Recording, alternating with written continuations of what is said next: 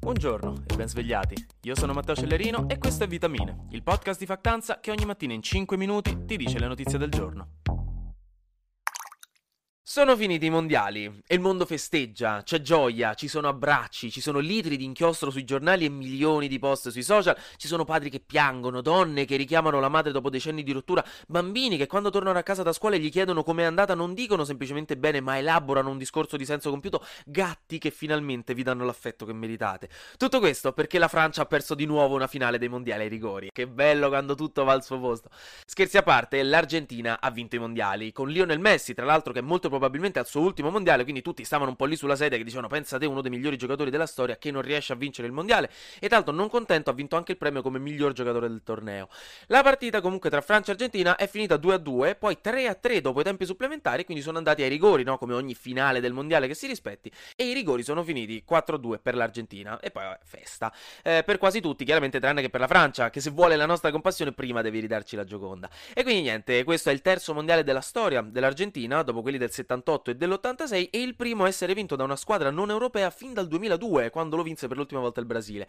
E quindi dai, mondiale in Qatar finito. È stato bello, credo. In realtà non, non, lo so, se qualcuno di voi l'ha seguito me lo faccia sapere onestamente. Però adesso vediamo anche tutte quelle belle promesse green del Qatar quanto dureranno, tipo cosa ci faranno con gli stati costruiti, con le piante non autoctone piantate, con le analisi ex post dei dati sulle emissioni e su quelli dei trattamenti dei diritti umani dei migranti, perché comunque la festa è finita, ma mo tocca pulire i piatti. Staremo a vedere. Però arriviamo a una notizia importante, buona per il clima, quindi per tutti, insomma, diciamoci la verità. Ieri l'Unione Europea ha raggiunto un accordo molto importante sulla possibilità di continuare a prendere in giro la Francia per la sconfitta ai mondiali ancora per qualche settimana. Raga, lo giuro, in verità adoro la Francia, mi fa solo un sacco ridere il fatto che è così facile prenderla in giro, perché tanto metà degli italiani già odia i francesi per qualche motivo che non ho mai capito e l'altra metà non gliene frega niente, quindi insomma è come sparare sulla Croce Rossa. Comunque, all'Unione Europea hanno votato per introdurre una carbon tax per le aziende importatrici straniere.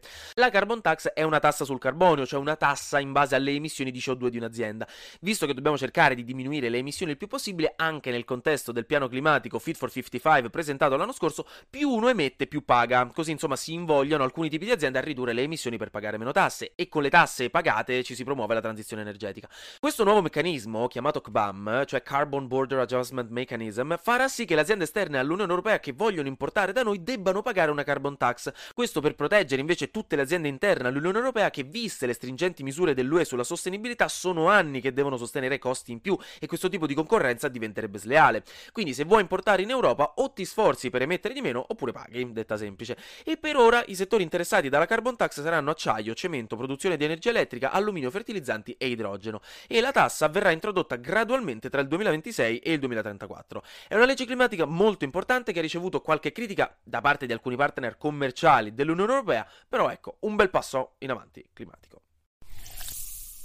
Poi una notizietta così, per fare conversazione, perché non vi parlo mai del Papa in effetti, però ecco esiste anche lui in generale nell'universo, quindi Papa. Ha detto in un'intervista per la prima volta, quindi scoop, eh, che lui appena entrato in carica nel 2013 aveva subito firmato le sue dimissioni.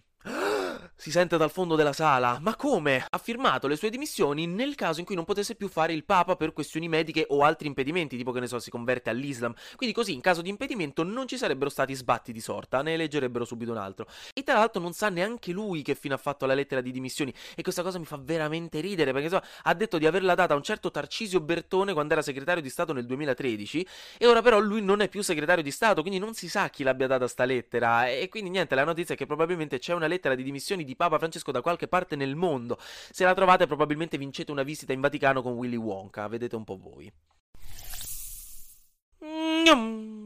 Flash News. In Tunisia sabato hanno votato per rieleggere il Parlamento e ha votato solo l'8,8% della popolazione, che probabilmente alle elezioni del rappresentante d'istituto votava più gente, e quindi al presidente Kais Sayed, che aveva raggiunto il potere con un colpo di Stato nel 2021, chiedono le dimissioni, quindi probabilmente anche lì stanno cercando con foga il biglietto delle dimissioni di Papa Francesco, però la sua opposizione politica in questo momento è molto debole, quindi è una situazione spinosa. Elon Musk ha fatto un sondaggio su Twitter dove ha chiesto al popolo se secondo loro deve dimettersi da capo di Twitter, e mentre registro vitamine mancano 5 ore alla fine del sondaggio e il sì sta vincendo con il 56% dei voti voti. Infine, il ministro dell'economia Giorgetti ha presentato gli emendamenti del governo alla legge di bilancio, in cui si alza la somma delle pensioni minime a 600 euro al mese per gli over 75, il taglio del cuneo fiscale al 3% viene esteso anche ai redditi fino a 25.000 euro l'anno e, rullo di tamburi, c'è l'eliminazione della norma che stabiliva il limite a 60 euro per pagare con il POS, quindi facendo dietro front per darci la libertà di pagare un caffè con la carta, ma ribadendo che il governo caldeggia una qualche forma di risarcimento o di ristoro per le commissioni che gli esercenti devono pagare per farsi pagare con il POS. Infine, e questa è grossa, raga, turns out che in Titanic Jack doveva morire. Non c'era la possibilità per farlo salire sulla zattera con Rose per salvarsi. E lo so che in molti sono convinti del contrario e ci sarà del backlash a questa notizia, ma per fortuna io sono solo un messaggero. La conferma arriva dal regista stesso del film, James Cameron, che visto che si era rotto le scatole di tutta la gente che continuava a dirgli che Leonardo DiCaprio si poteva salvare alla fine di Titanic, ha letteralmente commissionato uno studio scientifico, per farvi capire quanto l'avete stressato sto povero uomo, per vedere una volta per tutte se era vero oppure no e hanno ricreato tutte le caratteristiche di quella scena con attori e sensori termici e niente, sembra che non ci fosse modo di farli salvare entrambi. Siete ovviamente comunque liberi di credere a quello che volete, onestamente si parla di un film, è una storia inventata, se secondo voi Rose è stata infame, chi sono io per giudicare? Io sono lo stesso che ogni volta spera che guardando Million Dollar Baby non finirò con il magone, quindi insomma... Anche oggi grazie per aver ascoltato Vitamine. Noi ci sentiamo domani perché sarà successo di sicuro qualcosa di nuovo e io avrò ancora qualcos'altro da dirvi. Buona giornata.